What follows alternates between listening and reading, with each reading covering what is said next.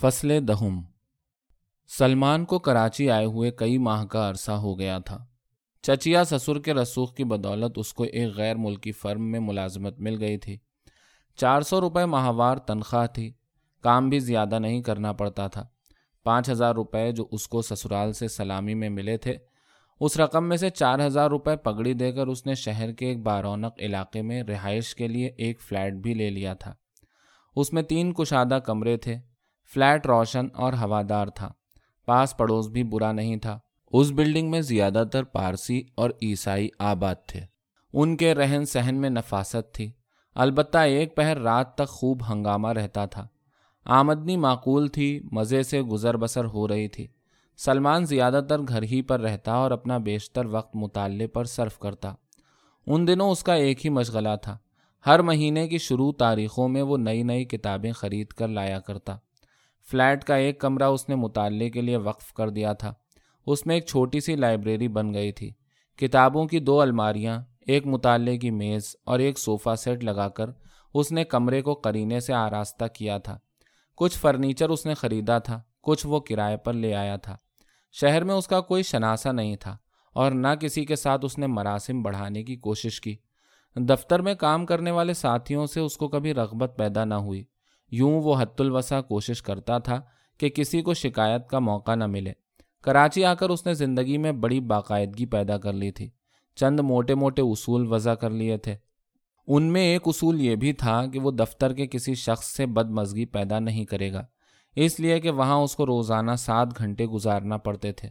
البتہ دفتر سے باہر آنے کے بعد وہ اس ماحول کو، اس فضا کو یکسر فراموش کر دیتا۔ یہی وجہ تھی کہ دفتر کے کسی ساتھی کے ساتھ اس کے تعلقات دفتر کی چہار دیواری سے آگے نہ بڑھ سکے۔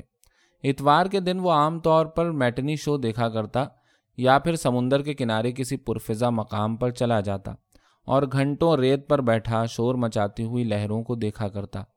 اس کی زندگی میں ایک طرح کا سکون پیدا ہو گیا تھا اور وہ کسی حد تک اس سے مطمئن بھی تھا۔ کبھی کبھی اس کو کھانے کی دقت کا ضرور احساس ہوتا۔ ہوٹل کے کھانے سے وہ اکتا گیا تو اس نے خانسامہ رکھ کر گھر پر کھانا پکوانے کا پروگرام بنایا، مگر وہ ہفتے بھر بھی نہ ٹکا۔ ایک روز وہ واپس لوٹا تو ملازم غائب تھا، ٹرنک کا تالا ٹوٹا پڑا تھا۔ خیریت یہ ہوئی کہ مہینے کی آخری تاریخیں تھیں اور اس میں کل بیالیس روپے پڑے تھے۔ ان بیالیس روپوں کے علاوہ وہ کچھ کپڑے بھی چرا کر لے گیا۔ نقصان زیادہ نہیں ہوا تھا، مگر اسی روز اس نے طے کر لیا کہ وہ ملازم نہیں رکھے گا۔ دوسرے روز اس نے بیوی کو بلانے کے لیے خط لکھا اور ہر خط میں اصرار کرنے لگا۔ جاڑوں کی ایک کوہر آلود صبح کو وہ کراچی پہنچ گئی۔ اس کے ہمراہ ایک بوڑھی خادمہ بھی تھی۔ وہ بیوی کو لینے صبح تڑکے ہی اسٹیشن پہنچ گیا تھا۔ ٹرین کچھ لیٹ تھی، اس انتظار میں اس نے ایک خاص کیف محسوس کیا۔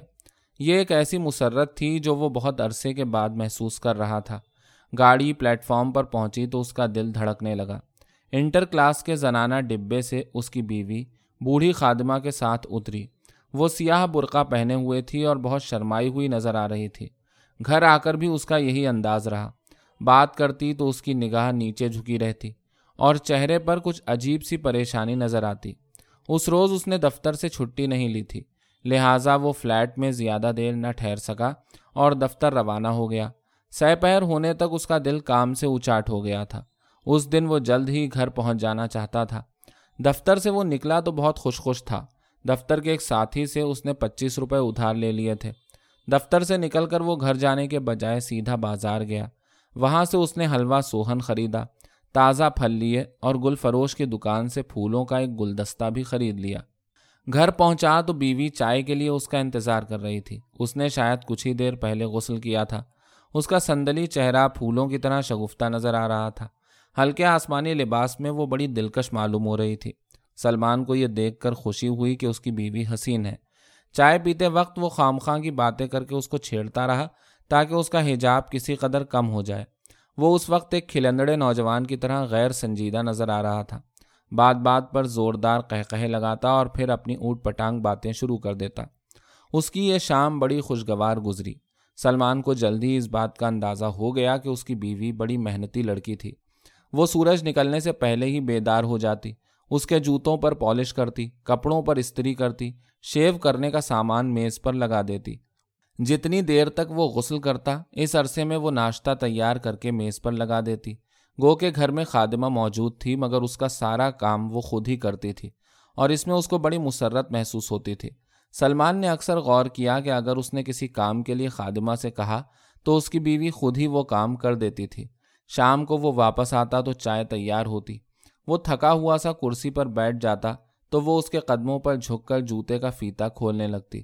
اس بات پر سلمان نے بیوی کو منع بھی کیا، مگر وہ باز نہ آئی۔ اس کے کپڑے وہ خود ہی ہینگر پر ٹانگتی تھی، اس کی ایک ایک چیز قرینے سے لگی ہوتی، حالانکہ وہ بیوی کے آنے کے بعد سے خاصا لاپرواہ ہو گیا۔ دفتر جاتا تو سارے کمرے کو کباڑ خانہ بنا کر ڈال دیتا، مگر شام کو ہر چیز اپنی جگہ پر آراستہ ہوتی۔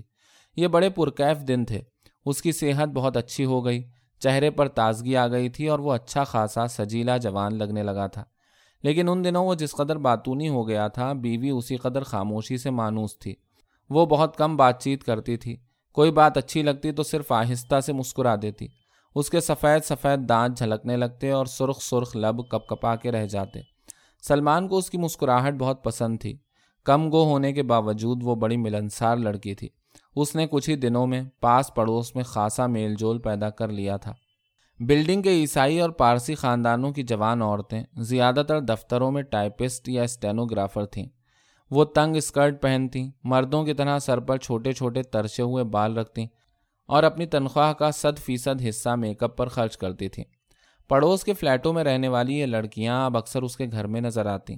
وہ اٹھلا اٹھلا کر باتیں کرتیں، ان کی مسکراہٹ مصنوعی تھی، ان کی نظروں کا انداز مصنوعی تھا، جسم کی ہر حرکت مصنوعی تھی۔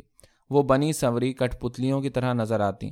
ان کی باتیں عام طور پر لباسوں کے جدید ترین ڈیزائنوں، نئی فلموں، ڈانس پارٹیوں، پکنک اور شہر کے بڑے بڑے ہوٹلوں کے متعلق ہوتی تھیں۔ کبھی کبھی وہ شہزادی مارگریٹ کے کسی نئے اسکینڈل یا شاہ فاروق اور پرنس علی خان کے نئے معاشقوں کے بارے میں بات کر لیتیں۔ ان کے تذکرے میں وہ ایک خاص لذت محسوس کرتی تھیں۔ سلمان نے غور کیا کہ ان لڑکیوں کے ساتھ بڑھتے ہوئے میل جول نے اس کی بیوی میں بھی بعض تبدیلیاں پیدا کرنا شروع کر دی ہیں۔ وہ باتوں کے دوران میں خواہ مخواہ انگریزی کے بھونڈے لفظ استعمال کرنے لگی تھی۔ اس نے بالوں کا انداز بدل دیا تھا اور چہرے پر ضرورت سے زیادہ میک اپ کرنے لگی تھی۔ اب اس کی یہ بھی خواہش ہوتی کہ وہ اس کے حسن کی تعریف کرے۔ پہلے وہ فلم دیکھنے سے پرہیز کرتی تھی، مگر اب وہ دبے دبے الفاظ میں فلم دیکھنے کا اشتیاق بھی ظاہر کرتی۔ ایک اتوار کو پکنک کا پروگرام بنا جس کو پڑوس کی لڑکیوں نے بنایا تھا۔ انہی لوگوں نے ایک اسٹیشن ویگن کا بندوبست کیا تھا اور سب لد لدا کر ہاکس بے پہنچ گئے۔ اس روز سلمان کی بیوی کا برقع بھی اتر گیا۔ پارٹی میں خاصی تفریح رہی۔ انہوں نے سمندر میں غسل کیا، ریت پر لیٹ کر سورج کی شعاؤں سے جسم کو سینکا، بہت سی علم غلم چیزیں کھائیں، زور زور قہقہے لگائے، اور جب سورج بحیرہ عرب میں ڈوبنے لگا اور لہروں کا رنگ ارغوانی ہو گیا تو وہ تھکے ہارے واپس لوٹ آئے۔ اس کے بعد اکثر اتوار کو پکنک کی پارٹیاں ہوتی رہیں۔ سلمان ہفتے کی شام کو بیوی کے ساتھ ایک پکچر ضرور دیکھتا۔ ہر دوسرے تیسرے دن بیوی کے ساتھ شام کو ٹہلنے نکل جاتا۔ دونوں کچھ شاپنگ کرتے اور کسی چائے خانے میں بیٹھ کر چائے پیتے۔ مہینے کی شروع تاریخیں ہوتی تو وہ شہر کے کسی اچھے ہوٹل میں جا کر کبھی کبھار رات کا کھانا بھی کھاتے۔ زندگی بڑے مزے سے گزر رہی تھی، البتہ اب اس میں سکون کم ہو گیا تھا اور ہنگامے زیادہ ہو گئے تھے۔ مگر یہ ہنگامے اس طرح دبے قدموں آ کر زندگی میں شامل ہو گئے تھے کہ سلمان کو ان کا مطلق احساس نہ ہوا۔ وہ ان سے رفتہ رفتہ مانوس ہوتا جا رہا تھا، لیکن جس قدر یہ ہنگامے بڑھ رہے تھے اس کا مطالعے کا شوق کم ہوتا جا رہا تھا۔ پہلے وہ روزانہ چالیس پچاس اور کبھی کبھی تو سو سوا سو صفحات تک پڑھ ڈالتا تھا۔ ان دنوں وہ رات کو دیر تک میز پر جھکا ہوا پڑھتا رہتا تھا۔ اس کے چہرے پر ٹیبل لیمپ کے شیڈ کا ہلکا سبز عکس لہراتا رہتا۔ بیوی بار بار کروٹ بدلتی، خواہ مخواہ بات کر کے اس کو چھیڑتی، مگر وہ مطالعے میں محو رہتا۔ اب یہ محویت کم ہونے لگی تھی۔ بیوی میں شاپنگ کی عادت بڑھتی جا رہی تھی۔ جوتوں اور سینڈلوں کی اس نے درجنوں جوڑیاں خرید ڈالی تھیں۔ ہر فلم دیکھنے کے بعد وہ نیا لباس تیار کرانے کا پروگرام بناتی۔ میک اپ کا خرچ بھی بڑھ گیا تھا۔ وہ نت نئے لوشن خرید کر لاتی، کوئی غسل کرنے کے لیے مخصوص ہوتا، کوئی صرف ہتھیلیوں کی جلد نرم کرنے کے لیے، اور کسی سے چہرے کا رنگ نکھارا جاتا۔ جب بھی وہ دونوں بازار جاتے، کوئی شاپنگ نہ بھی ہوتی تو انگریزی کے فیشن میگزین ضرور خرید لیے جاتے، جن کو پڑھ پڑھ کر وہ روزانہ نئے انداز سے بال سنوارتی، ایسے لباس سیتی جن سے سینے کی جلد زیادہ سے زیادہ عریاں نظر آتی اور ان کی فٹنگ اس طرح ہوتی کہ جسم کا ایک ایک خم نظر آتا۔ اب وہ کام کرنے سے بھی جی چرانے لگی تھی اور ہر وقت خادمہ کو احکامات دیتی رہتی۔ کام کرنے سے ہاتھوں کی جلد کھردری پڑ جانے کا اندیشہ تھا اور زیادہ محنت سے رنگت سانولا اور زیادہ محنت سے رنگت سنولا جانے کا خطرہ تھا۔ البتہ اب وہ یہ فن ضرور جان گئی تھی کہ اپنی دلکشی کی زائد سے زائد کس طرح نمائش کی جائے۔ وہ خوبصورت لڑکی تھی، سج سجا کر شام کو چائے کی میز پر بیٹھتی تو کمرے کی ایک ایک بے جان چیز تک میں حرارت محسوس ہوتی۔ سلمان دفتر سے تھکا ہارا آتا، اس کے دلاویز چہرے کو اور پھڑکتے ہوئے جسم کو دیکھتا تو ساری تھکن بھول جاتا اور اس کی قربت میں کشش محسوس کرتا۔ آمدنی نپی تلی تھی اور اخراجات بڑھتے جا رہے تھے۔ کتابوں کی خریداری کم ہوتے ہوتے صفر رہ گئی، مطالعہ بھی بند ہو گیا، تنخواہ ملنے سے پہلے ہی ختم ہو جاتی، بلکہ اکثر بلوں کی ادائیگی پھر بھی رہ جاتی جن کو آئندہ ماہ پر ٹالنا پڑتا۔ سلمان اب سگریٹ گن گن کر پینے لگا تھا اور اپنی ضرورت کا سامان خریدنے سے حد الوسع پرہیز کرتا۔ اب وہ اکثر بغیر استری کیا ہوا سوٹ پہن کر آفس چلا جاتا۔ دفتر میں ہر شخص سے اس کا لین دین ہونے لگا تھا اور کبھی کبھی اس کی ادائیگی میں تاخیر ہو جاتی تو بدمزگی پیدا ہو جاتی۔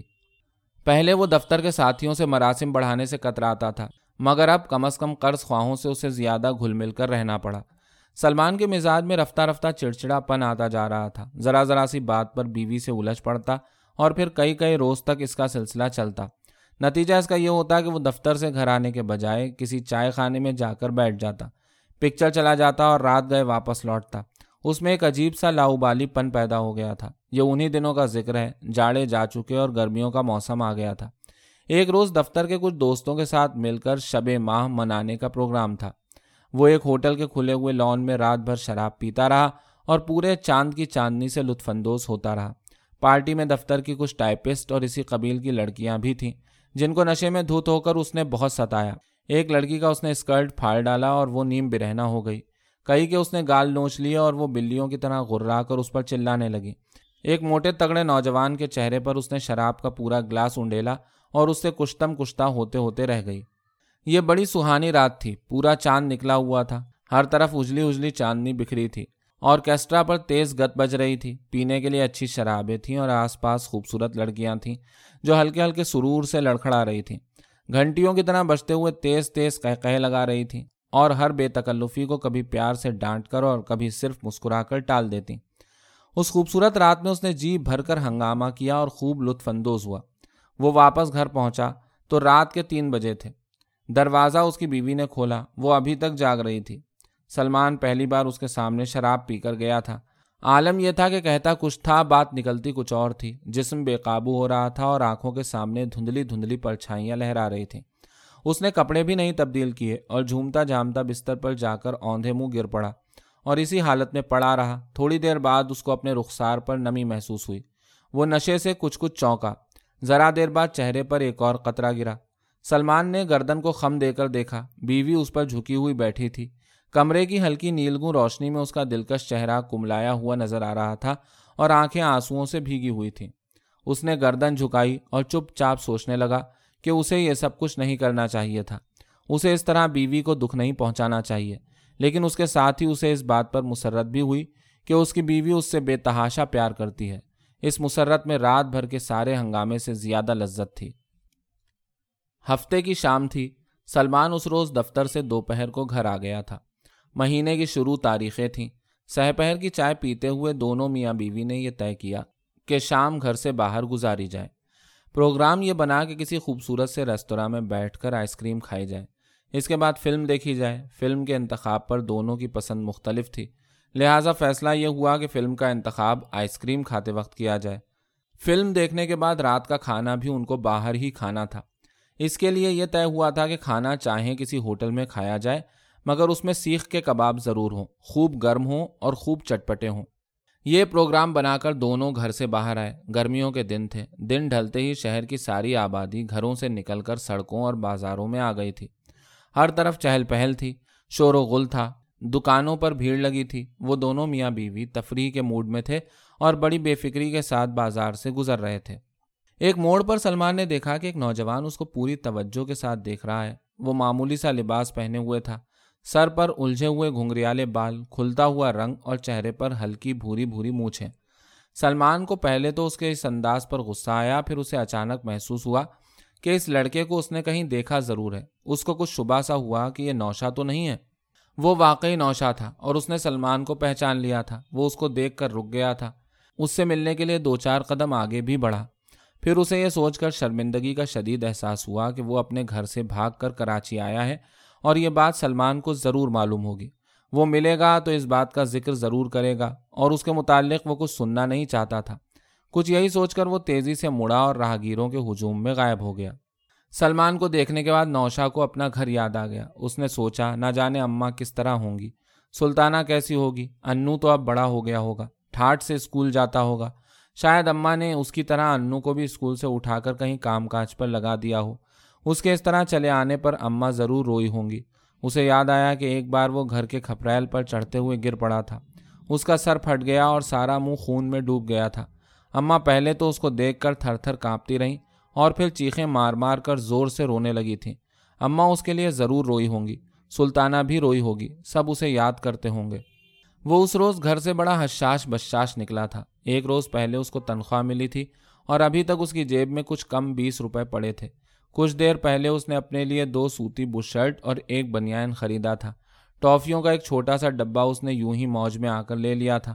نادرا کے لیے اس نے پلاسٹک کے بنے ہوئے بیضاوی آویزے بھی خرید لیے تھے۔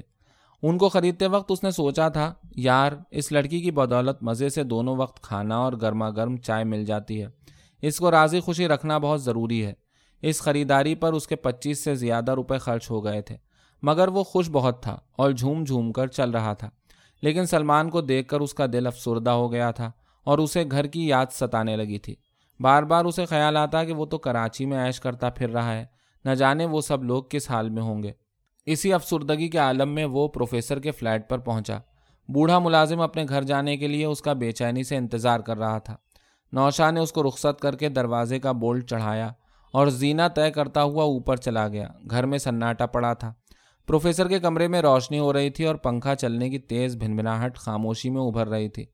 وہ اس طرف نہیں گیا۔ کوریڈور سے گزر کر اس نے نادرا کے کمرے میں جھانک کر دیکھا، دروازہ کھلا تھا۔ سامنے میز پر نادرا سر جھکائے پڑھنے میں محو تھی۔ ٹیبل لیمپ کی ہلکی ہلکی روشنی کے عکس میں اس کے چہرے کے خد و خال پتھر کے مجسموں کی طرح ترشے ترشائے نظر آ رہے تھے۔ ایک ایک زاویہ، ایک ایک خم ابھر کر نمایاں ہو گیا تھا۔ کھڑکی کھلی تھی اور ہوا کے نرم نرم جھونکوں سے اس کے بال بکھر کر پیشانی پر لہرا رہے تھے۔ نوشا نے نظر بھر کر اس کو دیکھا اور چپکے سے کمرے کے اندر جا کر اس کی پشت پر کھڑا ہو گیا۔ نادرا کو اس کے آنے کی ذرا بھی خبر نہ ہوئی۔ نوشا کچھ دیر تو خاموش کھڑا رہا، پھر اس نے ہاتھ بڑھا کر میز کے کونے پر پلاسٹک کا آویزہ رکھ دیا۔ تیز روشنی میں وہ بڑا خوبصورت نظر آنے لگا۔ نادرا نے حیرت سے آویزے کو دیکھا، پھر گردن موڑ کر نوشا کو دیکھا۔ وہ سنبھل کر بیٹھ گئی۔ تم نے رات کا کھانا بھی نہیں کھایا؟ تم اتنی دیر تک کہاں غائب رہے؟ ورک شاپ سے لوٹ کر تم گھر کیوں نہیں آئے؟ اس نے نوشا پر سوالات کی بوچھاڑ کر دی۔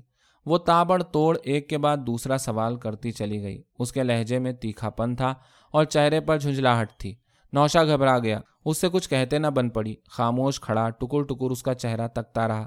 وہ کہنے لگی، پاپا پندرہ مرتبہ تم کو پوچھ چکے ہیں، تمہیں اس قدر غیر ذمہ دار نہیں ہونا چاہیے۔ نوشا نے سوچا، یار یہ تو بلا کی طرح چمٹ گئی، سالی بڑی تیز لونڈیا ہے، ایسے بات کرتی ہے جیسے کوئی ماں اپنے بچے کو ڈانٹ رہی ہو۔ مگر اس نے کچھ کہا نہیں، چپ چاپ احمقوں کی طرح آنکھیں پھاڑے اس کی باتیں سنتا رہا۔ نادرا نے آویزے کو الٹ پلٹ کر دیکھا اور تیزی سے بولی، یہ کیوں لے آئے؟ نوشا پھر بھی نہ بولا۔ میں پوچھتی ہوں کہ تم نے یہ ٹاپس کیوں خریدے؟ نوشا نے گھبرا کر کہا، تمہارے لیے لے آیا تھا۔ وہ آنکھیں پھاڑ کر بولی، میرے لیے؟ لمحہ بھر رک کر اس نے بڑے طنز کے ساتھ کہا، جناب عالی، میرے پاس ایک درجن سے زیادہ کانوں کے ٹاپس پڑے ہیں، اور ذرا آپ اپنی اس قمیص کو دیکھیے، موبل آئل کے داغوں نے ہر جگہ افریقہ کے جنگلات اگا دیے ہیں، اور یہ آپ کی اکلوتی قمیص ہے۔ نوشا نے فوراً کہا، دو بشرٹیں بھی تو لایا ہوں۔ یہ کہہ کر اس نے ہاتھ میں دبا ہوا پیکٹ کھول کر اس کے سامنے ڈال دیا۔ نادرا نے بشرٹوں کو ایک نظر دیکھا اور آویزوں کی ڈبیا اٹھا کر اس کے سامنے کر کے بولی، آئندہ کوئی ایسی چیز خرید کر نہ لانا، اسے اپنے پاس رکھو، مجھے اس کی کوئی ضرورت نہیں۔ نوشا کو اس کا یہ انداز بڑا برا لگا۔ اس نے گھور کر اس کو دیکھا اور آویزوں کی ڈبیا اٹھا لی۔ جب وہ جانے لگا تو نادرا نے پوچھا، تم نے کھانا کھایا؟ نوشا بے رخی سے بولا، نہیں۔ تو پھر چلو کھانا کھا لو۔ وہ منہ پھلا کر بولا، میں کھانا نہیں کھاؤں گا۔ وہ اس وقت کسی ضدی بچے کی طرح روٹھا ہوا نظر آ رہا تھا۔ نادرا نے خاموشی سے اس کو دیکھا اور پھر کوئی بات نہیں کی۔ نوشا جھنجھلایا ہوا سا کمرے سے باہر نکلا اور تھکے تھکے قدموں سے زینہ طے کر کے نیچے اپنے کمرے میں چلا گیا۔ بستر پر لیٹ کر وہ دیر تک بے چینی سے کروٹیں بدلتا رہا۔ نادرہ کے رویے سے اس کو تکلیف پہنچی تھی۔ وہ اس کے لیے خوشی خوشی آویزیں خرید کر لایا تھا اور اس نے اس حقارت کے ساتھ ان کو واپس کیا کہ وہ تلملا کر رہ گیا۔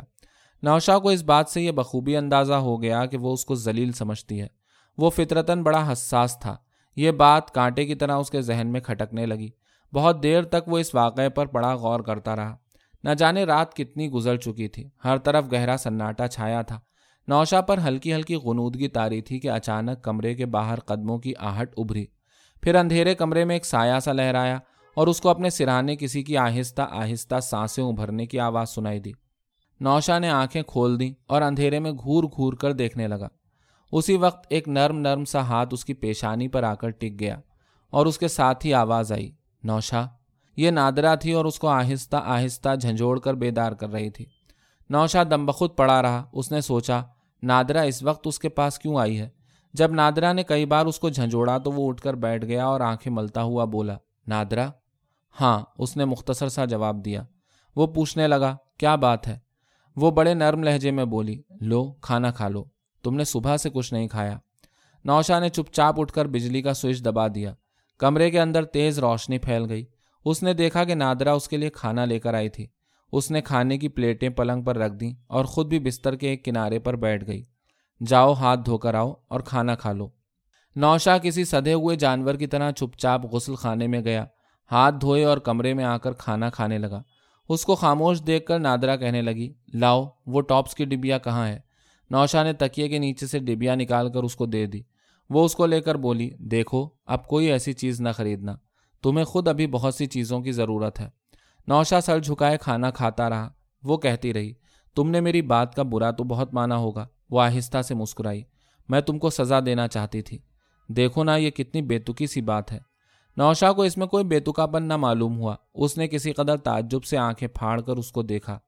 اس کے چہرے پر سنجیدگی چھائی ہوئی تھی۔ وہ ٹانگ پر ٹانگ رکھے اس طرح گردن اٹھائے بیٹھی تھی جیسے کوئی استاد اپنے شاگرد کے روبرو بیٹھتا ہے۔ جب نوشا کھانا کھا چکا تو وہ پلیٹیں اٹھا کر اوپر جانے لگی۔ نوشا نے چاہا کہ وہ ان کو خود اٹھا کر لے جائے تو وہ ڈانٹنے کے سے انداز میں بولی، خام خواہ کا تکلف مت کرو، تم کو صبح تڑکے ورک شاپ جانا ہے، جلدی سو جاؤ۔ یہ کہہ کر وہ کھٹ پٹ کرتی ہوئی کمرے سے باہر چلی گئی۔ نوشا خاموش بیٹھا لکڑی کے زینے پر اس کے قدموں کی آہٹ سنتا رہا۔ یہ پہلا موقع نہیں تھا، نادرہ ہمیشہ اس سے اسی طرح پیش آتی تھی۔ عمر میں وہ اس سے کچھ چھوٹی ہی تھی مگر اس کا رویہ بڑوں کا سا تھا۔ وہ بات بات پر اس کو ڈانٹ دیتی۔ شروع شروع میں تو نوشا نے اس کے اس انداز کے خلاف خاموش احتجاج کرنے کی کوشش کی مگر رفتہ رفتہ وہ اس کے اس رویے سے مانوس ہوتا گیا۔ وہ ہر وقت نوشا کو ہدایتیں دیتی رہی، نوشا تم صبح دیر سے کیوں اٹھتے ہو؟ نوشا تمہارے دانت بہت گندے ہیں، دونوں وقت دانت صاف کیا کرو۔ نوشا تم یہ ایکٹروں کے سے بال مت رکھا کرو، بالکل لوفر لگتے ہو۔ نوشا تم نے پھر غلط زبان بولی، فلاسٹین قطعی مہمل لفظ ہے۔ وہ ہر وقت اس کو ٹوکتی رہتی، نوشا تم نے یہ نہیں کیا، نوشا تم نے وہ نہیں کیا۔ اس ڈانٹ پھٹکار کا نتیجہ یہ نکلا کہ اس میں خاصی شائستگی پیدا ہو گئی۔ اب وہ بھونڈے پن سے قہقہہ نہیں لگاتا تھا، بات کرتا تو سنبھل سنبھل کے۔ پہلے اس کی وضاقتہ فلم ایکٹروں کی تھی، اب اس نے بال چھوٹے کرا دیے تھے اور پتلون کی موریاں الٹ کر چڑھانا چھوڑ دی تھیں۔ رات کو مزے میں آ کر کبھی کبھی وہ کوئی فلمی دھن گنگنایا کرتا تھا۔ اب ایسی کوئی آواز رات کو اس کے کمرے سے نہیں ابھرتی تھی۔ پروفیسر سے نوشا کی ملاقات صرف ناشتے کی میز پر ہوتی تھی مگر اس وقت وہ اخبار پڑھنے کی دھن میں ہوتا تھا۔ بات چیت کی گنجائش ہی نہیں تھی۔ کبھی کبھار اتفاق سے اس کا نوشا سے آمنا سامنا ہو جاتا تو اس طرح کھویا کھویا گزر جاتا کہ جیسے اس نے کچھ دیکھا ہی نہیں۔ ایک روز پروفیسر کو نہ جانے کیا سوجھی کہ اچانک نوشا کے کمرے میں آ گیا اور آتے کے ساتھ ہی بولا، میں نے ابھی ابھی سوچا کہ تم کو کسی اسکول میں داخلہ لے لینا چاہیے۔ نوشا نے دبی زبان سے کہا، میں کارخانے جو جاتا ہوں۔ بہت ٹھیک بات کہی تم نے، میں یہ بھول ہی گیا تھا، نائٹ اسکول کیسا رہے گا؟ مگر نائٹ اسکول تو یہاں سب واہیات ہیں۔ ایک صاحب کو میں جانتا ہوں جو رات کو نائٹ اسکول چلاتے ہیں اور دن میں قرق امینی کرتے ہیں۔ نائٹ اسکول اور قرق امینی میں قدر مشترک کیا ہے، یہ مسئلہ آج تک میں حل نہیں کر سکا۔ مجھے یقین ہے کہ وہ طلباء کو تعلیم دینے کے بجائے ان کے ذہن قرق کرتے ہوں گے۔ اپنی اس بات پر وہ خود بھی قہقہہ مار کر ہنس پڑا۔ نوشا خاموشی کے ساتھ اس کی باتیں سنتا رہا۔ پروفیسر کہنے لگا، کوئی وجہ نہیں کہ تم انجینئر نہ بنو، مگر تعلیم کا مسئلہ مگر تعلیم کا مسئلہ وہ بے خیالی میں آہستہ آہستہ بڑبڑانے لگا۔ پھر وہ چونک کر بولا، تم کارخانے کی ملازمت کیوں نہ چھوڑ دو؟ نوشا نے کچھ کہنا چاہا تو اس نے نوشا کو بولنے کا موقع نہیں دیا۔ آہستہ سے بولا، تمہیں ضرور کچھ نہ کچھ کماتے رہنا چاہیے، ورنہ زندگی بھر احساس کمتری میں مبتلا رہو گے، کچھ اور سوچنا پڑے گا۔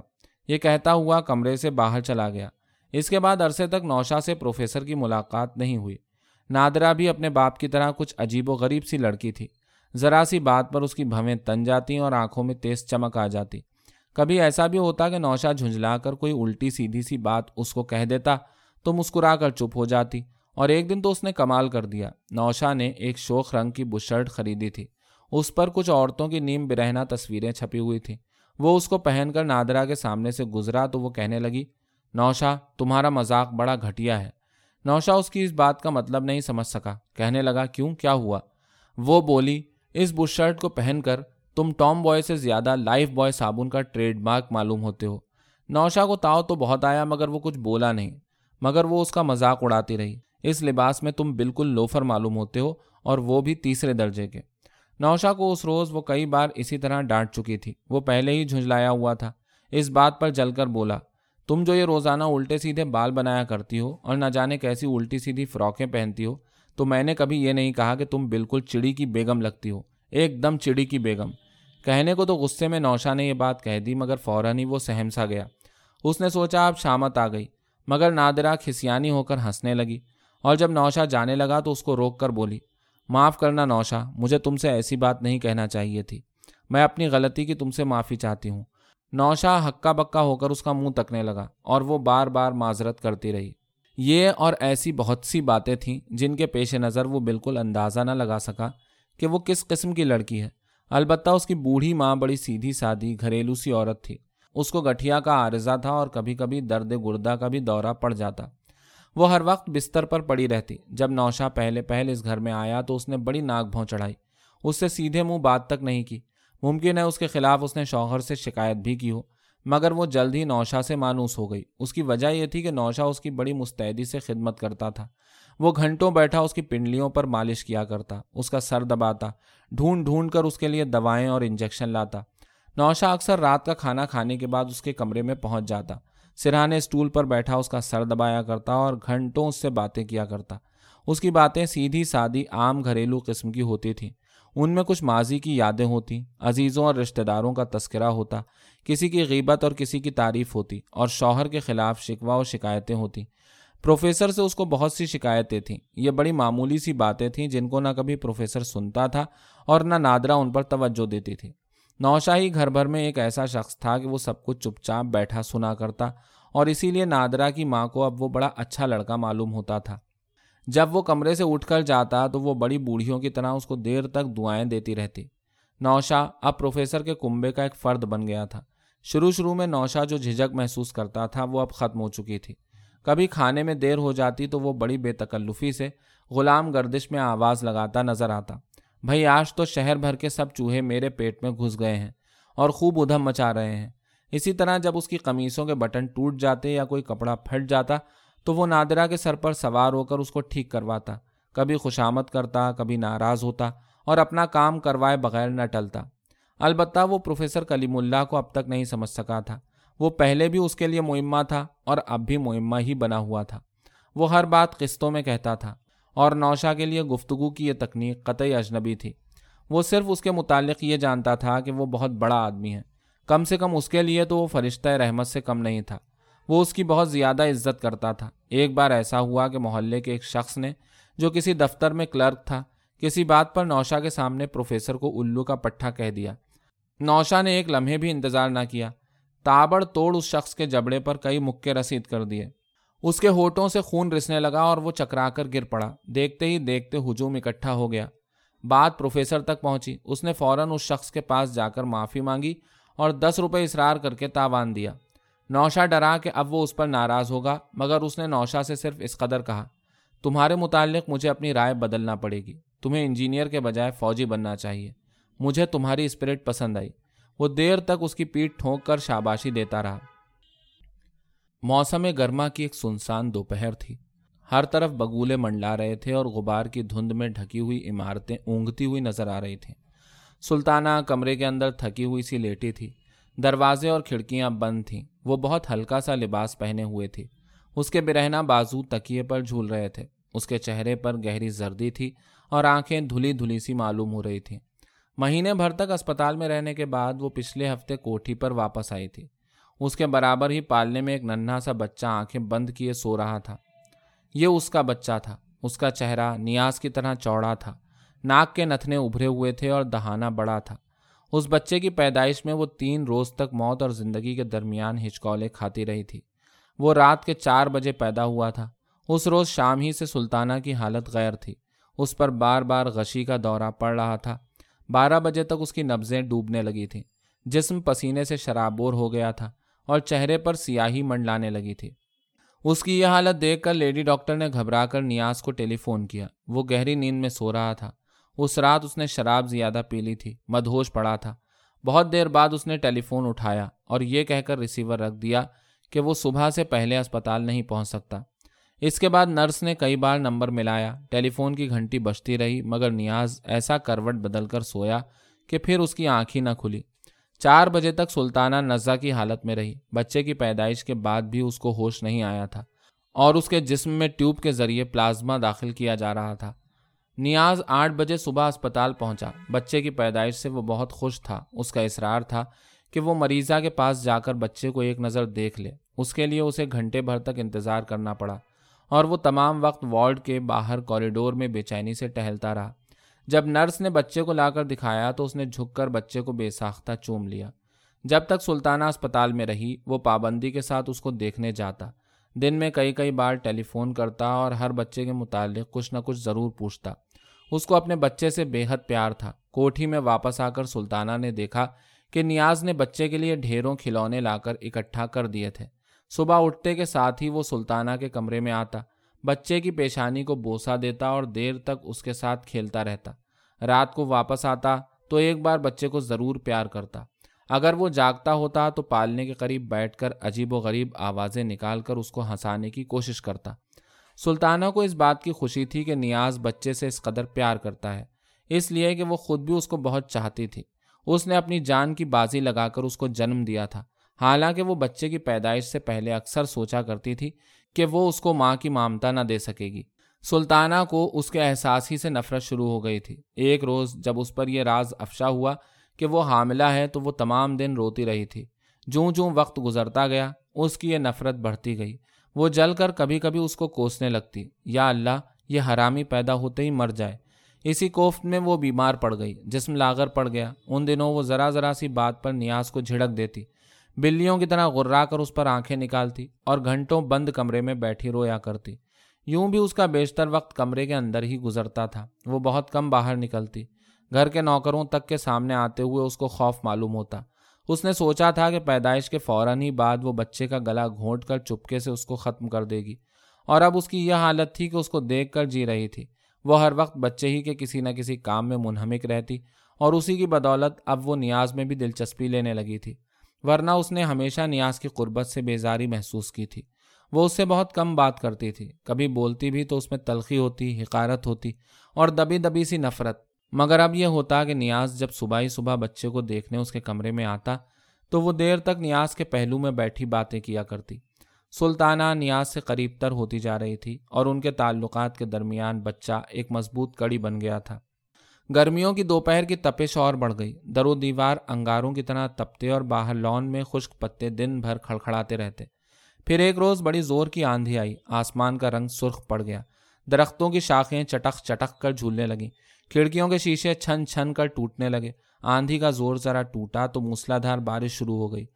اس طوفان سے بڑا نقصان ہوا، بجلی کے تار جگہ جگہ سے ٹوٹ گئے۔ شام کا وقت تھا، سارا شہر تاریکی میں لپٹا ہوا کسی کھنڈر کی طرح ہیبت ناک نظر آتا تھا۔ تیز بارش سے جہاں اور بہت سا نقصان ہوا، ان میں میونسپیلٹی کا نیا مارکیٹ بھی شامل تھا۔ یہ دو منزلہ عمارت تھی، نیچے بازار تھا اور اوپر کی منزل میں رہائشی فلیٹ تھے۔ مہر شروع ہونے کے تھوڑی ہی دیر بعد بڑے زور کا دھماکہ ہوا اور عمارت کے ایک حصے کی چھت ٹوٹ کر نیچے آ گئی۔ کئی دیواریں شق ہو کر منہدم ہو گئیں، ہر طرف کوہرام مچ گیا۔ بازار کے اوپر رہنے والوں میں سے کئی خاندان پورے کے پورے زندہ درگور ہو گئے تھے۔ بڑا برا وقت تھا، گہرا اندھیرا پھیلا ہوا تھا اور بارش موسلا دھار ہو رہی تھی۔ فائر بریگیڈ والے رات بھر ملبے کے نیچے سے زخمیوں کو نکالتے رہے۔ اٹھارہ افراد اسی وقت ہلاک ہو گئے تھے، جن میں نو بچوں اور چھ عورتوں کی لاشیں شامل تھیں۔ پچپن زخمیوں کو نکال کر اسپتال پہنچایا گیا، ان میں بعض کی حالت بہت نازک تھی۔ دوسرے دن اخبارات نے سیاہ حاشیوں کے ساتھ اس خبر کو شائع کیا۔ اداریوں میں اس المناک سانحے کی تحقیقات کا مطالبہ کیا گیا اور میونسپیلٹی کے ذمہ دار اراکین کے خلاف سخت اعتراضات کیے گئے۔ میونسپل بورڈ میں ایک گروپ خان بہادر کے مخالفین کا بھی تھا۔ انہوں نے اس حادثے کی آڑ لے کر ایسے بیانات جاری کیے جن میں خان بہادر پر بحیثیت چیئرمین کے بہت سنگین الزامات عائد کیے گئے تھے۔ شام کو شہریوں کی جانب سے ایک جلسہ عام ہوا جس میں بڑی اشتعال انگیز تقریریں کی گئیں۔ بعض مقررین نے کھلم کھلا نیاز کا نام لیا، اس لیے کہ اس مارکیٹ کی تعمیر کا ٹھیکیدار وہی تھا۔ کلیکٹر نے اس احتجاج سے مروب ہو کر اسپیشل پولیس کے ایک سینئر افسر کی نگرانی میں فوراً تحقیقاتی کمیٹی مقرر کر دی۔ خان بہادر پہلے ہی کیا کم پریشان تھا، اس اطلاع نے اس کو اور بھی پریشان کر دیا۔ اس نے سوچا معاملہ بہت سنگین ہو گیا ہے۔ اس کے مخالفین اس بات پر تلے ہوئے تھے کہ اس کو جیل بھجوائے بغیر نہ رہیں گے، لہٰذا اس نے میونسپل بورڈ کا ہنگامی اجلاس طلب کیا اور اس میں ساری ذمہ داری نیاز پر ڈال دی۔ اس طرح عدم اعتماد کی تحریک اس کے خلاف کارگر نہ ہو سکی، مخالفین کو منہ کی کھانی پڑی۔ بورڈ کی جانب سے مطمئن ہونے کے بعد وہ تحقیقاتی کمیٹی کی جانب متوجہ ہوا۔ جو پولیس افسر اس کا نگراں مقرر ہوا تھا، اس کے متعلق چھان بین شروع کی۔ معلوم ہوا کہ وہ عنقریب ریٹائر ہونے والا ہے۔ خان بہادر نے یہ بات سنی تو ہاتھ اونچا کر کے بولا، بس اب کام بن گیا۔ دوسرے ہی دن خان بہادر اس افسر کے داماد کے توسط سے اس سے ملا۔ آدمی تجربہ کار تھا، اس کی باتوں سے تھوڑی ہی دیر میں اس کو اندازہ ہو گیا کہ معاملہ بن سکتا ہے۔ اس نے بیس ہزار روپے مخمل کی ڈبیا میں رکھ کر اس کو نذرانہ یعنی رشوت دیا اور بقول شخص مونچھوں پر تاؤ دیتا ہوا اپنے گھر چلا آیا۔ تحقیقات ہوتی رہی۔ خان بہادر حسب معمول روزانہ شام کو وسکی کے چار پیک چڑھاتا اور رات گئے تک رمی کھیلا کرتا۔ البتہ نیاز کی آمد و رفت اس نے اپنے یہاں بالکل بند کرا دی اور اس کو مشورہ یہ دیا کہ وہ کچھ عرصے کے لیے شہر سے باہر چلا جائے۔ نیاز پہلے تو اس کے لیے تیار ہو گیا، اس نے لاہور جانے کے لیے سامان بھی بنوا لیا تھا، مگر پھر اس کی سمجھ میں خود ہی یہ بات آ گئی کہ اس کی غیر حاضری سے خواہ مخواہ شبہ پیدا ہوگا، لہٰذا اس نے سفر کا ارادہ ملتوی کر دیا۔ نیاز کے لیے یہ بڑی پریشانی کے دن تھے۔ وہ گھر میں بہت کم رہتا، دوڑ دوڑ کے ان ٹھیکیداروں کے پاس جاتا جن کے ذریعے اس نے مارکیٹ بنوایا تھا۔ گھر میں وہ جتنی دیر رہتا، کھویا کھویا سا بے چینی کے عالم میں ٹہلتا رہتا۔ اکثر رات گئے بستر سے اٹھ کر سلطانہ کے پاس آتا اور اس سے اوٹ پٹانگ باتیں شروع کر دیتا۔ ایک روز رات کے وقت وہ سلطانہ کے کمرے میں بیٹھا تھا۔ باہر ہلکی ہلکی پھوار پڑ رہی تھی اور بادل زور زور سے گرج رہے تھے۔ بچہ ابھی تک جاگ رہا تھا، وہ ہمک ہمک کر نیاز کی جانب دیکھ رہا تھا، لیکن نیاز بڑا افسردہ ہو رہا تھا۔ سلطانہ کہنے لگی، اپنی پریشانی میں آپ نے ننھے کو بھی بھلا دیا، دیکھیے تو آپ کو کس طرح دیکھ رہا ہے۔ نیاز نے بچے کو گود میں اٹھا لیا اور اس کا رخسار چوم کر بولا، بیٹا تمہارے باپ کو سزا ہو گئی تو پھر تم کس کے ساتھ کھیلو گے؟ سلطانہ نے فوراً کہا، آپ پر تو آج کل یہی بھوت سوار ہے۔ نیاز مسکرا کر چپ ہو گیا۔ سلطانہ اس سے کچھ اور کہنے ہی جا رہی تھی کہ دروازے کی گھنٹی زور زور سے بجنے لگی۔ نیاز نے بچے کو سلطانہ کی گود میں دیا اور اٹھ کر باہر چلا گیا۔ برساتی میں پولیس کی لاری کھڑی تھی، ایک انسپکٹر اور کئی مسلح کانسٹیبل دروازے پر موجود تھے۔ وہ نیاز کا وارنٹ لے کر آئے تھے۔ انہوں نے اس کو اسی وقت حراست میں لیا اور لاری میں بٹھا کر اپنے ہمراہ لے گئے۔ اس بات کی اطلاع خان بہادر کو ملی تو وہ گھبرا گیا۔ اس نے جو اسکیم تیار کی تھی، اس میں نیاز کی گرفتاری کے متعلق بالکل غور نہیں کیا گیا تھا۔ خطرہ اس کو اس لیے درپیش تھا کہ مارکیٹ کے ٹھیکے میں جو منافع ہوا تھا، اس میں سے اسی ہزار روپے خان بہادر کے حصے میں بھی آئے تھے۔ اس کے علاوہ اس نے شیشے کا جو کارخانہ تعمیر کرایا تھا، اس کے لیے سیمنٹ اور لوہا بھی مارکیٹ کے کوٹے میں سے گیا تھا۔ یہ سارا کام نیاز ہی کے ذریعے ہوا تھا۔ اس نے سوچا نیاز کہیں گھبرا کر سب کچھ صاف صاف نہ کہہ دے، ایسی صورت میں اس کے پھنس جانے کے قطعی امکانات تھے۔ پہلی بار خان بہادر کو اپنی غلطی کا احساس ہوا۔ دراصل نیاز سے کترانے کے بجائے اسے نیاز کو اپنے قبضے میں رکھنا چاہیے تھا۔ بہرحال اب جو کچھ ہو چکا تھا، اس کا تدارک ضروری تھا۔ چنانچہ اسی روز اس نے دوڑ دھوپ کر کے نیاز کو ضمانت پر رہا کرا لیا۔ چند ہی روز بعد تحقیقاتی کمیٹی نے اپنی رپورٹ گورنمنٹ کو دے دی۔ رپورٹ میں بتایا گیا تھا کہ مارکیٹ کی تعمیر میں جو سامان استعمال کیا گیا ہے، وہ بہت گھٹیا قسم کا ہے۔ دیواروں کی چنائی میں سیمنٹ کا جز بہت کم ہے، اس کمی کو ریت اور زرد مٹی سے پورا کیا گیا ہے۔ چھتوں میں کنکریٹ برائے نام ڈالی گئی اور پوری عمارت کی بنیادیں بہت کمزور اور کم گہری رکھی گئی تھیں۔ یہ سارے الزامات نیاز کے خلاف تھے۔ تحقیقاتی کمیٹی نے حکومت سے پرزور سفارش کی تھی کہ ٹھیکیدار کو سخت سزا دی جائے۔ اس کی بدعنوانیوں کے باعث اٹھارہ شہریوں کی جانیں تلف ہوئی تھیں، سات افراد اپنے جسموں کے اکثر اعضاء ضائع کر کے اپاہج ہو گئے اور لاکھوں روپے کا حکومت کو نقصان ہوا۔ رپورٹ میں جگہ جگہ نیاز کے خلاف ٹھیکیدار کی حیثیت سے سخت جملے تحریر کیے گئے تھے، اس کو ہر طرح ایک خطرناک مجرم ثابت کرنے کی کوشش کی گئی تھی۔ گو کہ یہ رپورٹ ابھی ریلیز نہیں کی گئی تھی، مگر خان بہادر کو اس کی نقل مل گئی تھی۔ نقل کے ملتے ہی وہ بدحواس ہو گیا۔ اب نیاز اس کو بے حد خطرناک آدمی معلوم ہونے لگا تھا۔ اسے معلوم تھا کہ معاملہ عدالت کے روبرو بھی جائے گا اور وہاں نیاز کا بیان بھی لیا جائے گا۔ بہت کچھ سوچنے کے بعد خان بہادر کے ذہن میں ایک ہی تجویز آئی، اور وہ تھی نیاز کے قتل کی سازش۔ نیاز کو ختم کیے بغیر کوئی چارہ کار ہی نہیں تھا۔ اس کی موجودگی میں خان بہادر کو ہر وقت خطرہ درپیش تھا۔ وہ اس کے خلاف سارے ثبوت مہیا کر سکتا تھا۔ اس سازش کا وہ پورا خاکہ تیار کر چکا تھا۔ اسے صرف ایک شخص کا انتظار تھا جو ان دنوں راول پنڈی میں تھا، اور اس کے آنے میں ابھی ہفتے بھر کا عرصہ تھا۔ ہلکی ہلکی بوندا باندی ہو رہی تھی، آسمان پر گھٹا چھائی ہوئی تھی، کمرے کے اندر ہوا کے نرم نرم بھیگے ہوئے جھونکے آ رہے تھے جن میں برسات کے پہلے چھینٹے کی مہک تھی۔ نادرا گردن جھکائے آہستہ آہستہ لکھ رہی تھی۔ اس کے برابر ہی نوشہ بیٹھا تھا۔ اس کے سامنے ابتدائی کلاسوں کی کھلی ہوئی کتاب رکھی تھی۔ گزشتہ چند ہفتوں سے وہ باقاعدگی کے ساتھ نادرا کی نگرانی میں پڑھ رہا تھا۔ نادرا نے لکھتے لکھتے فاؤنٹین پین اٹھا کر ایک طرف رکھ دیا اور ایک تھکی ہوئی سی انگڑائی لی۔ ٹیبل لیمپ کی گہری نیلگوں روشنی میں اس کے جسم پر لہروں کا مد و جزر پھیلتا چلا گیا۔ نادرا ذرا دیر خاموش بیٹھی رہی، پھر دریچے پر اٹھ کر چلی گئی۔ نوشہ مکتب کے کسی طالب علم کی طرح جھوم جھوم کر پڑھ رہا تھا۔ اس کے لب آہستہ آہستہ ہل رہے تھے اور نگاہیں کتاب پر جمی ہوئی تھیں۔ ذرا دیر بعد نادرا کی آواز آئی، نوشہ یہاں آؤ۔ وہ چپ چاپ دریچے پر جا کر اس کے برابر کھڑا ہو گیا۔ نادرا نے کوئی بات نہیں کی، وہ خاموش کھڑی رہی۔ سامنے حد نظر تک روشنیوں کا جال پھیلا تھا۔ اونچی اونچی عمارتوں کے جھلکتے ہوئے دریچوں نے چراغاں کر دیا تھا۔ رم جھم رم جھم مہ برس رہا تھا اور دور افق میں بار بار بجلی کڑک رہی تھی۔ ہوا کے ہلکے پھلکے جھونکوں سے نادرا کے بالوں کی ایک لٹ بکھر کر رخسار پر لہرا رہی تھی۔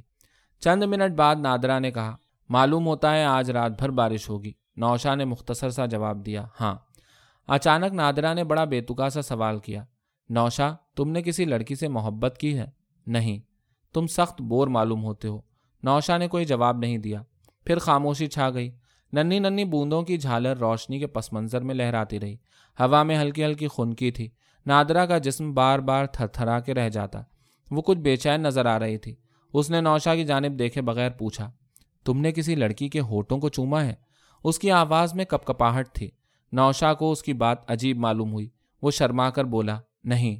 اس دفعہ نادرا نے گھوم کر اس کی جانب دیکھا اور آہستہ سے بولی، سچ؟ بالکل سچ کہہ رہا ہوں۔ نادرا کی نظریں نوشہ کی جانب اٹھی ہوئی تھیں۔ اس کی آنکھوں میں شہر کی تمام روشنیوں کا عکس جھلملا رہا تھا۔ اس نے الجھی ہوئی آواز سے کہا، نوشہ، اور نوشہ نے بے اختیار اس کے لبوں کو چوم لیا۔ یہ اس کی زندگی کا پہلا بوسہ تھا، گرم اور طویل۔ اس کی لذت بڑی ہولناک تھی۔ وہ سہم کر رہ گیا۔ اس کا دل خوف سے ریل کے انجن کی طرح دھڑک رہا تھا۔ عین اس وقت کمرے کے اندر کسی کے قدموں کی آہٹ سنائی دی۔ نوشہ نے گردن پیچھے ہٹائی اور پلٹ کر دیکھا۔ سامنے پروفیسر کھڑا تھا۔ اینک کے موٹے موٹے شیشوں کے پیچھے اس کی گول گول آنکھیں چمک رہی تھیں۔ ہاتھ کمر کے پیچھے بندھے ہوئے تھے اور وہ گردن اونچی کیے باوقار انداز میں کھڑا تھا۔ نوشہ اس کو دیکھ کر خوفزدہ ہو گیا۔ اس نے نظریں نیچی کر لیں۔ پروفیسر نے انگلی کے اشارے سے نوشہ کو اپنے قریب بلایا اور کمرے سے باہر نکلتے ہوئے بولا، آؤ میرے ساتھ آؤ۔ نوشہ اس کے پیچھے پیچھے چلنے لگا۔ دونوں نے زینے کی سیڑھیاں طے کی اور نیچے آ گئے۔ پروفیسر نوشہ کے کمرے کا دروازہ تھام کر کھڑا ہو گیا۔ اب وہ آہستہ آہستہ بڑبڑا رہا تھا، قطعی ناقابل برداشت، ہرگز ہرگز نہیں۔ یہ انسانی ہمدردی کا بیجا استعمال ہے۔ ایک بارگی وہ زور سے چیخا، کیا سمجھے تم؟ نوشہ سر جھکائے ملزموں کی طرح کھڑا رہا۔ پروفیسر کہنے لگا، مسٹر، تم اس کمرے کو فوراً خالی کر دو، میں پانچ منٹ سے زیادہ تم کو وقت نہیں دے سکتا۔ یہ کہہ کر وہ دہلیز کے بیچوں بیچ ٹانگیں پھیلا کر کھڑا ہو گیا۔ نوشہ ہکا بکا کھڑا اس کا منہ تک رہا تھا۔ اس کی سمجھ میں نہیں آیا کہ وہ کیا کرے۔ پروفیسر بڑی سنجیدگی سے بولا، مجھے افسوس کے ساتھ کہنا پڑتا ہے کہ تم ابھی تک جرائم پیشہ ہو۔ اپنی بربادی کا انتقام تم معاشرے سے لو۔ تم مجھ سے اس کا بدلہ نہیں لے سکتے، ہرگز نہیں۔ تم سزا یافتہ ہو، جیب کترے ہو، اٹھائی گیرے ہو۔ میں تم کو اس بات کا ہرگز حق نہیں دے سکتا کہ تم میری لڑکی کے ساتھ فلرٹ کرو۔ تم اور نادرا مل کر کبھی مکمل اکائی نہیں بن سکتے۔ وہ خط مستقیم ہے اور تم خط منحنی، دو غیر مساوی مقداریں، تم مسئلہ فی التناسب سمجھتے ہو۔ نوشاہ حبنق کی طرح خاموش کھڑا اس کی جانب دیکھ رہا تھا۔ پروفیسر زور سے چیخا، میرا منہ کیا تک رہے ہو؟ تین منٹ ختم ہو چکے ہیں، پانچویں منٹ پر تمہارا ایک قدم اس گھر کے باہر ہونا چاہیے۔ اپنا سامان پیک کرو اور فوراً یہاں سے نکل جاؤ۔ نوشاہ نے گھبرا کر جلدی جلدی اپنا سامان ایک چادر میں باندھا اور گٹھری اٹھا کر بغل میں دبا لی۔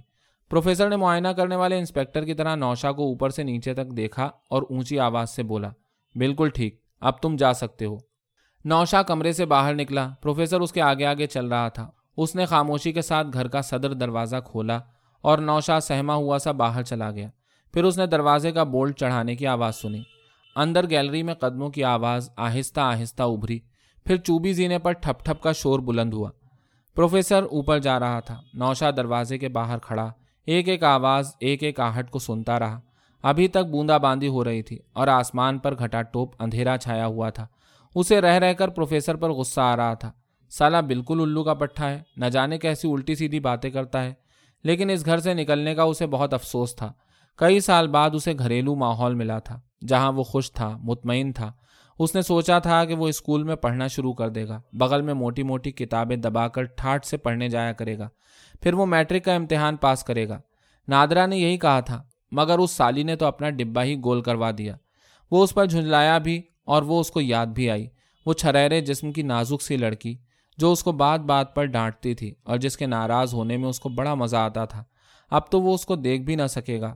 یہ سوچتے سوچتے اس کا دل بوجھل ہو گیا۔ پھر بڑی بے چارگی کے عالم میں اس نے سوچا کہ وہ کراچی چھوڑ دے گا اور سیدھا اماں کے پاس جائے گا۔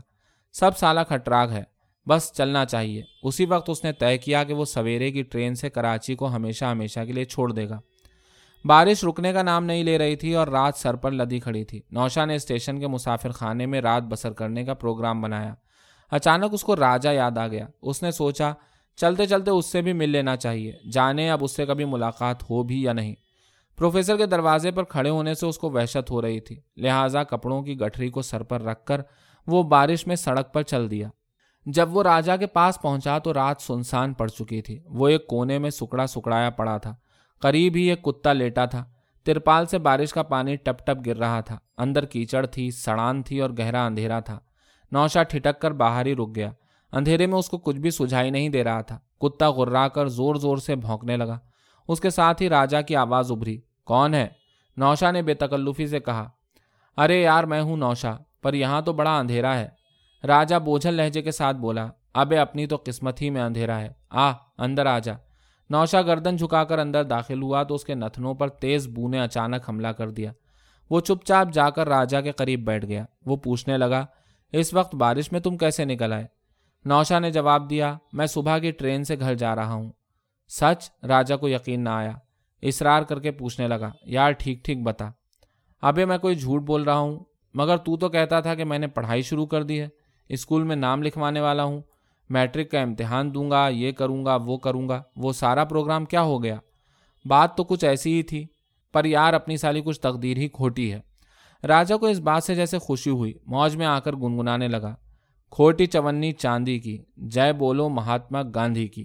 نوشاہ بگڑ کر بولا، ابے بند کر اپنی یہ بھیرویں، میں بات کر رہا ہوں اور تجھے گلے بازی کی سوجی ہے، سالے تجھے کبھی عقل نہ آئی۔ راجہ کھسیانہ ہو کر کہنے لگا، یار یوں ہی دل خوش کر لیتے ہیں، تو آ گیا تو ذرا بات چیت بھی کر لی، ورنہ شام سے اکیلا پڑا ہوں، بخار بھی معلوم ہو رہا ہے۔ راجہ یہ کہہ کر زور زور سے کھانسنے لگا۔ نوشاہ نے اس کے ماتھے کو چھو کر دیکھا تو وہ بخار سے تپ رہا تھا۔ راجہ کے سارے کپڑے بوچھاڑ سے بھیگ گئے تھے اور وہ دھوبی کی نان میں پڑے ہوئے گیلے کپڑوں کی پوٹ معلوم ہو رہا تھا۔ نوشاہ کہنے لگا، ابے تو نے کچھ کھایا پیا بھی؟ راجہ نے جواب دیا، نہیں بھوکی نہیں لگی۔ اچھا لے ایک سگریٹ تو پی۔ یار نوشاہ کیا بات کہی تو نے، خدا قسم دل خوش کر دیا۔ دونوں نے سگریٹیں سلگائیں اور لمبے لمبے کش لگانے لگے۔ بارش کے قطرے ترپال پر ٹپ ٹپ گر رہے تھے، ہوا سرد تھی اور سرسراتی ہوئی چل رہی تھی۔ دونوں بہت دیر تک باتیں کرتے رہے، پھر نوشاہ نے دیوار سے پیٹ لگا کر آنکھیں بند کر لیں۔ راجہ پر بھی نیند کی غنودگی طاری ہو گئی، دونوں تھک کر سو گئے تھے۔ رات کے پچھلے پہر نوشاہ کی اچانک آنکھ کھل گئی۔ کتا مہ کی بوچھاڑ سے بھیگ کر کوں کوں کرتا ہوا اس کی ٹانگوں کے اندر گھس گیا تھا۔ وہ ہڑبڑا کر اٹھ بیٹھا اور کتے کو گالیاں دینے لگا، مار دیا سالے نے۔ راجہ بھی اس کی آواز سن کر جاگ اٹھا، پوچھنے لگا، اماں کیا ہو گیا؟ نوشہ جل کر بولا، ہو کیا گیا؟ یہ سالہ تیرا کتا ہے، حرامی پن کر رہا ہے، تو نے بھی کیا کھٹراک رکھ چھوڑا ہے؟ راجہ بڑے افسردہ لہجے میں بولا، ارے یار آدمیوں کا ساتھ چھوٹ گیا تو اب جانوروں سے بھی دوستی نہ کروں؟ اس کے لہجے میں بلا کا کرب تھا۔ نوشہ کانپ اٹھا، مہ برسنا اب بند ہو گیا تھا، آسمان شفاف نظر آ رہا تھا اور ہلکی ہلکی کافوری روشنی پھیلنے لگی تھی۔ نوشہ کہنے لگا، اب سویرا ہونے والا ہے، میں اسٹیشن چلوں گا۔ راجہ نے فوراً کہا، ابے چلا جانا، تھوڑی دیر تو اور بیٹھ۔ نوشہ کے پاس تیس روپے اور کچھ ریزگاری موجود تھی۔ اس نے خاموشی کے ساتھ جیب سے پانچ روپے کا ایک نوٹ نکالا اور راجہ کو دیتے ہوئے بولا، لے یہ پانچ روپے رکھ لے۔ نہیں یار، میں تیرے روپے نہیں لوں گا، میرا تو کسی نہ کسی طرح کام چل ہی جاتا ہے، تو اتنے دنوں بعد گھر جا رہا ہے، خالی ہاتھ جائے گا تو سب کیا کہیں گے۔ نوشہ اصرار کرنے لگا مگر راجہ نے نوٹ نہیں لیا، کہنے لگا، تو مجھے بس ایک سگریٹ پلا دے، سالا گلا سوکھ رہا ہے۔ دونوں نے پھر ایک ایک سگریٹ سلگائی اور تمباکو کا دھواں اندر گھٹنے لگا۔ راجہ نے سرہانے سے ٹٹول کر ایک بڑا سا چاقو نکالا اور نوشہ کی طرف بڑھا کر بولا، لے تو اسے رکھ لے، کچھ کام ہی دے جائے گا، میرے لیے تو اب یہ بیکار ہو گیا ہے۔ نوشہ نے فوراً کہا، میں نے چاقو واقو رکھنا چھوڑ دیا ہے، اس کو تو اپنے پاس ہی رکھ۔ اچھا تو تو اس کو میری نشانی ہی سمجھ کر رکھ لے۔ پھر اس کی آواز دردناک ہو گئی، آہستہ سے بولا، میرے پاس رہے گا تو ڈر ہے کہ کسی دن اپنے ہی ہاتھوں اپنا سینہ نہ چیر ڈالوں۔ یار سالی اس زندگی میں رکھا ہی کیا ہے، تف ہے ایسے جینے پر۔ نوشہ نے چاقو لے کر چپ چاپ اپنے پاس رکھ لیا اور راجہ کے چہرے کو دیکھنے لگا جو صبح کاذب کی دھندلی دھندلی روشنی میں بڑا خوفناک نظر آ رہا تھا۔ راجہ ہانپنے کے سے انداز میں گہری گہری سانسیں بھر رہا تھا اور بار بار زخموں کی تکلیف سے کراہنے لگتا۔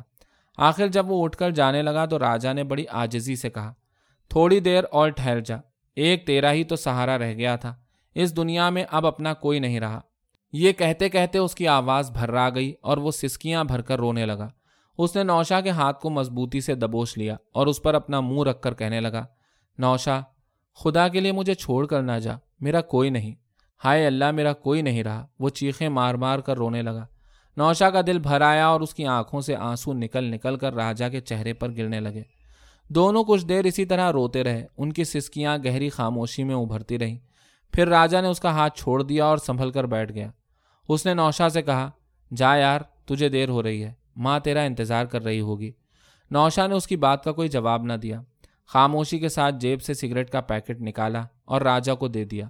پھر اس نے اپنی گٹھری اٹھائی اور باہر جانے لگا۔ ترپال کی جھکی ہوئی چھت سے باہر آ کر اس نے مڑ کر راجہ کو دیکھا، اس کی آنکھیں آنسوؤں سے ڈبڈبائی ہوئی تھیں۔ اس کو رکتے دیکھ کر وہ بولا، اب تو جا، کیوں خام خواہ دیر کر رہا ہے؟ یہ کہتے کہتے اس کو کھانسی کا دورہ پڑا اور وہ زور زور سے کھانسنے لگا۔ نوشہ بڑھ کر سڑک پر آ گیا، دور تک راجہ کے کھانسنے کی آواز اس کے کانوں میں پہنچتی رہی۔ جب وہ اسٹیشن پہنچا تو گاڑی پلیٹ فارم پر آ چکی تھی۔ اس نے ٹکٹ خریدا اور تیسرے درجے کے ایک ڈبے میں جا کر بیٹھ گیا۔ ابھی گاڑی چھوٹنے میں دیر تھی مگر مسافروں کی ریل پیل شروع ہو گئی تھی۔ گھنٹہ بھر بعد ٹرین روانہ ہو گئی۔ ڈبہ مسافروں سے کھچاکھچ بھرا تھا، لوگ ہنس رہے تھے، باتیں کر رہے تھے اور نوشہ ایک کونے میں خاموش بیٹھا تھا۔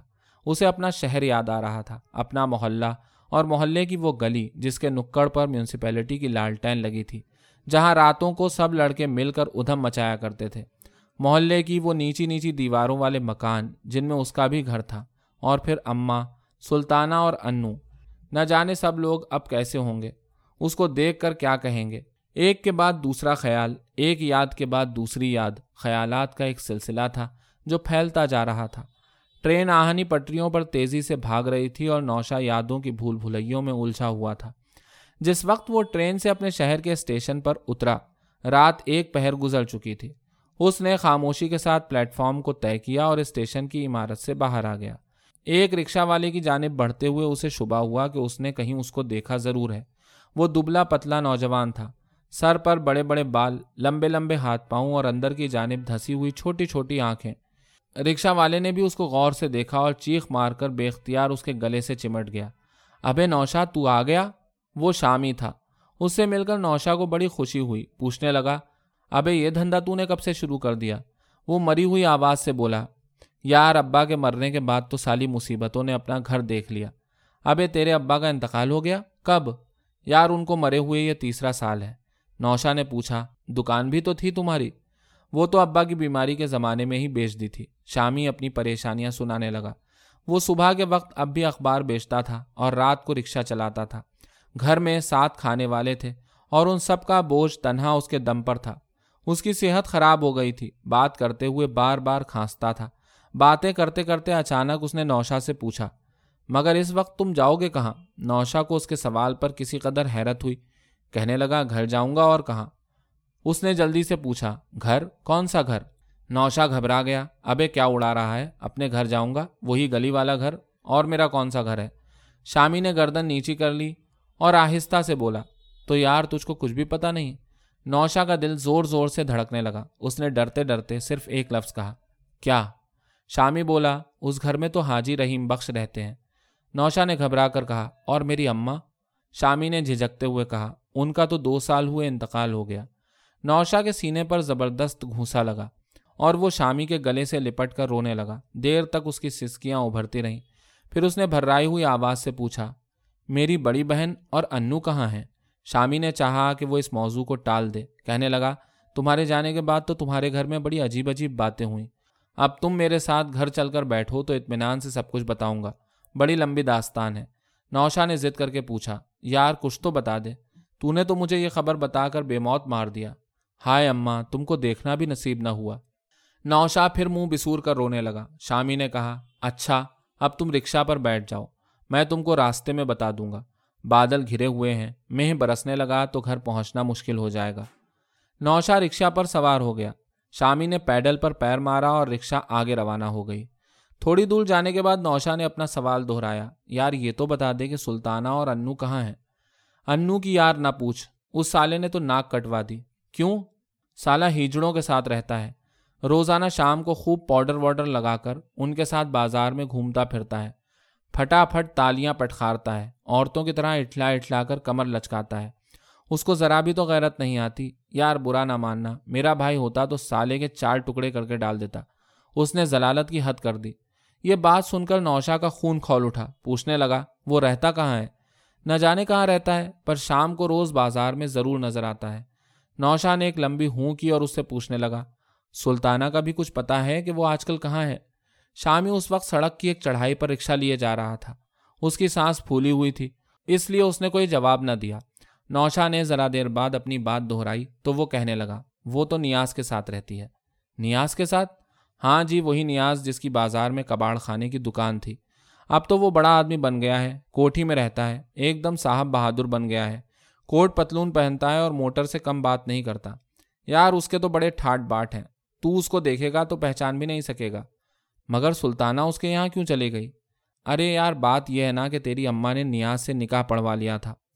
تو ناراض نہ ہو تو ایک بات بتاؤں، میں نے سنا ہے کہ سلطانہ کی اور اس کی کچھ لگسٹ ہو گئی ہے، اسی لیے نیاز نے تیری اماں کو مروا دیا، سارے محلے والے یہی کہتے ہیں۔ وہ رکشہ چلاتا جا رہا تھا اور رک رک کر بول رہا تھا، سالے نے بہت حرامی پن کیا ہے، ایک نمبر بدماش ہے۔ نوشا خاموش بیٹھا اس کی باتیں سنتا رہا، پھر اس نے شامی سے کہا، تجھے نیاز کا گھر معلوم ہے؟ ہاں معلوم تو ہے۔ تو پھر تو مجھے وہیں لے چل۔ یار اب اس وقت تو وہاں جا کر کیا کرے گا، وہ تو یہاں سے بہت دور جگہ ہے۔ نوشا نیاز کی کوٹھی پر چلنے کے لیے اصرار کرنے لگا تو شامی نے مجبوراً رکشہ اس طرف موڑ دی۔ اب نوشا بہت کم بول رہا تھا، کبھی کبھار ہوں ہاں کر دیتا۔ شامی رک رک کر محلے کے اور لوگوں کی باتیں سناتا رہا۔ جب وہ دونوں نیاز کی کوٹھی کے پھاٹک پر پہنچے تو رات کے گیارہ بجے تھے۔ نوشا نے رکشہ سے اتر کر شامی کو کرائے کا ایک روپیہ دینا چاہا تو اس نے نوشا کو ایک گندی سی گالی دی اور منہ بگاڑ کر بولا، یار تو کراچی سے چند ٹکے کما لایا تو مجھ پر روب جھاڑ رہا ہے، صبح گھر آنا، دونوں ساتھ کھانا کھائیں گے، اور دیکھ نیاز کے ہاں تیرا زیادہ ٹھہرنا ٹھیک نہیں۔ یہ کہہ کر وہ اچک کے رکشے پر سوار ہوا اور تیزی سے آگے بڑھ گیا۔ نوشا کوٹھی کے پھاٹک پر خاموش کھڑا تھا، ہر طرف گہرا سناٹا چھایا تھا، کوٹھی کے ایک دریچے سے ہلکی ہلکی روشنی پھوٹ رہی تھی، اس کے علاوہ ہر طرف تاریکی ہی تاریکی تھی۔ نوشا نے آہستہ سے پھاٹک کھولا اور لان کے اندر چلا گیا، مگر کوٹھی کی طرف جانے کے بجائے وہ درختوں کی طرف چلا گیا، وہاں گہرا اندھیرا تھا۔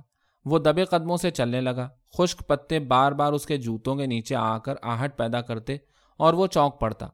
اس نے کوٹھی کا ایک چکر لگا کر ہر طرف سے معائنہ کیا، پھر ایک جھاڑی کے نیچے اس نے کپڑوں کی گٹھری رکھی، اس میں سے چاقو نکال کر کھولا اور اس کو دانتوں میں دبا کر صحن کی چہار دیواری پر چڑھ گیا۔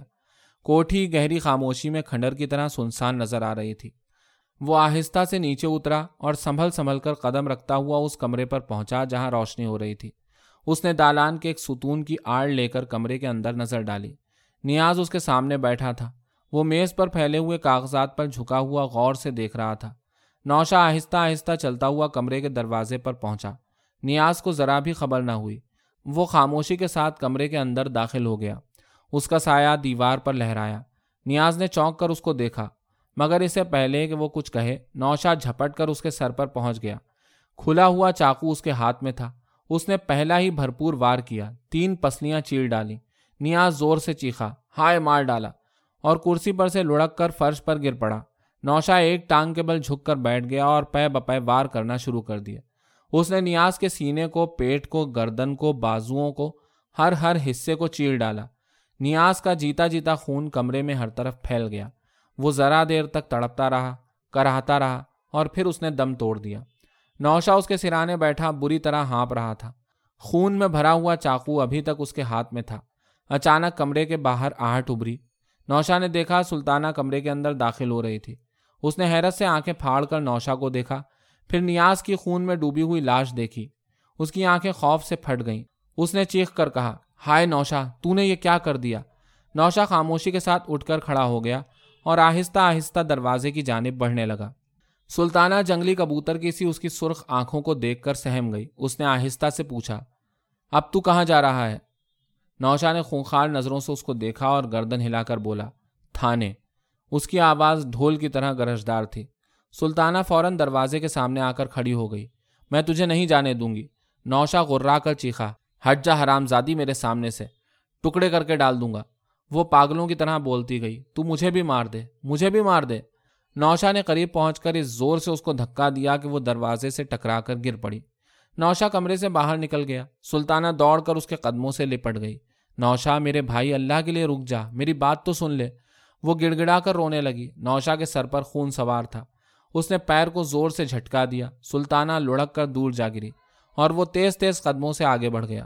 سلطانہ فرش پر پڑی ہوئی چیخ رہی تھی، نوشہ خدا کے لیے رک جا، نوشہ، نوشہ۔ اس کی آواز دیر تک ابھرتی رہی۔